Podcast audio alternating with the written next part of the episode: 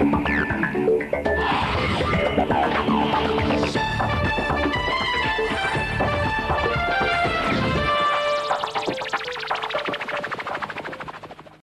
привет, это подкаст «Четверги вокруг света» у микрофона его ведущий Сергей Беляков.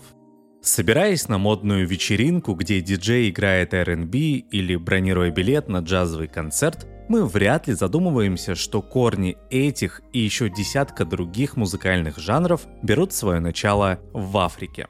Сегодня мы расскажем о том, как вышло, что любимые многими песни следуют традициям черного континента, и кто из современных рок-музыкантов добавляет африканский колорит в свои альбомы.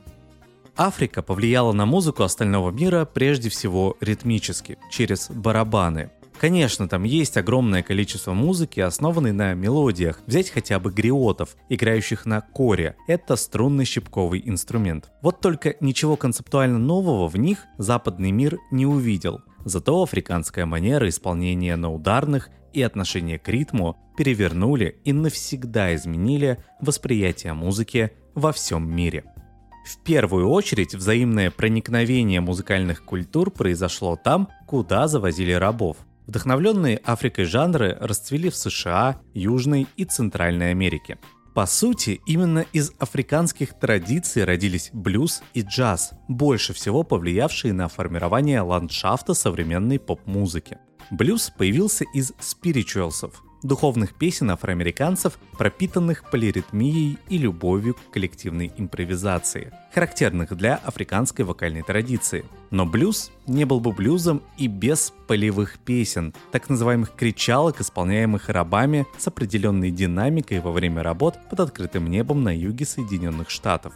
С джазом все еще интереснее поскольку у него есть конкретное месторождение – площадь Конго в Новом Орлеане. Это было единственное место, где разрешали собираться рабам для совместных развлечений. В своих музыкальных импровизациях они использовали флейты, калимбы, но главными инструментами были, конечно, барабаны, задающие ритм.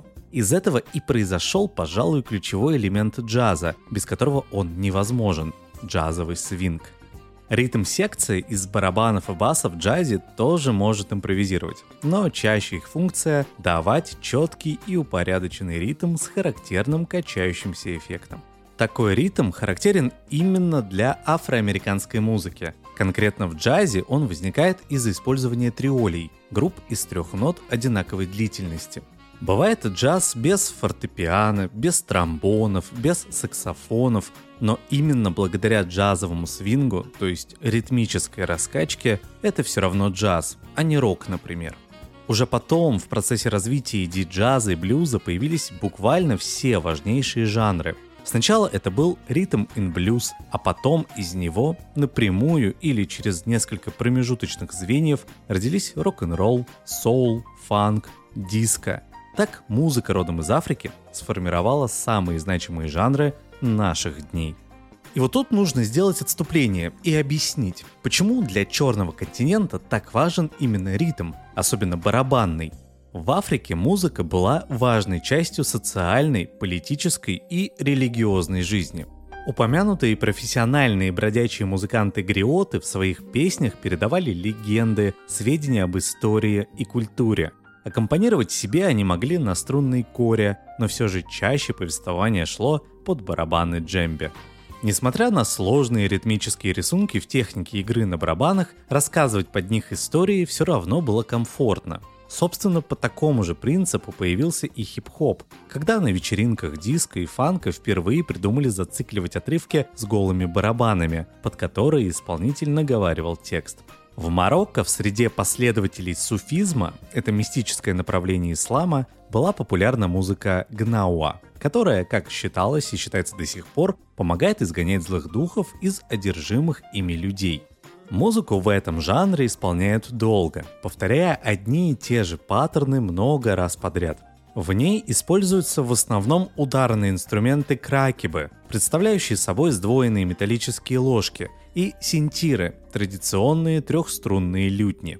Еще одними воротами для африканской музыки стали страны Центральной Америки и Карибского бассейна. Например, в Тринидаде и Табаго, куда в 19 веке для работы на сахарных плантациях ссылали рабов, появился жанр калипсо.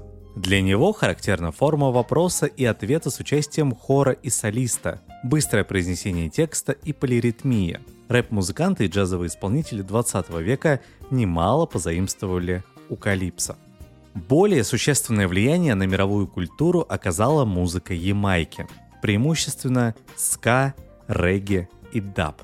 Эти жанры повлияли на панков и поп-певцов, а также на развитие электронной музыки.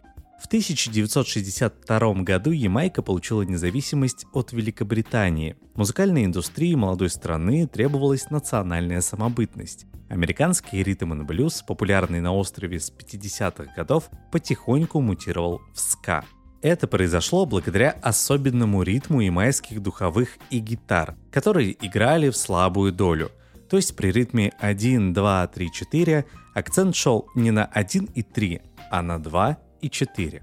Но концептуальный сдвиг произошел благодаря песне принца Бастера «Ох, Каролина». Для своего хита Бастер пригласил растафарианца Освальда Уильямса, выступающего за идею Африки как настоящей родины ямайцев, в которую нужно вернуться. В записи песни Уильямс использовал барабанные техники бурру, группы изгоев, предками которых были африканский народ Ашанти – они играли на трио барабанов – большом бурро, маленькой фунде и барабане для соло кетта. До «О Каролина» уже были песни с африканской перкуссией, но это стало настоящим хитом, а барабанное трио – неотъемлемой частью ямайской музыки.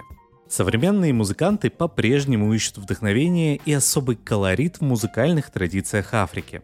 Так, например, гитарист Rolling Stones Брайан Джонс издал альбом Брайан Джонс Present The Pipes of Pan at Jujuka. Он записал его с музыкантами из марокканской деревни Жажука. Сомалийско-канадский музыкант Канан постоянно обращается к африканской музыке. Его песня Waving Flag стала гимном чемпионата мира по футболу в 2010 году. Фронтмен группы Blur и один из основателей Gorillaz Дэймон Алборн использует африканскую тематику в своем проекте Rocket Juice and the Moon. В этом его поддерживают гитарист Red Hot Chili Peppers Flea, и легенда афробита нигерийский барабанщик Тони Аллен. А на этом все. Это был подкаст «Четверги вокруг света». До новых встреч!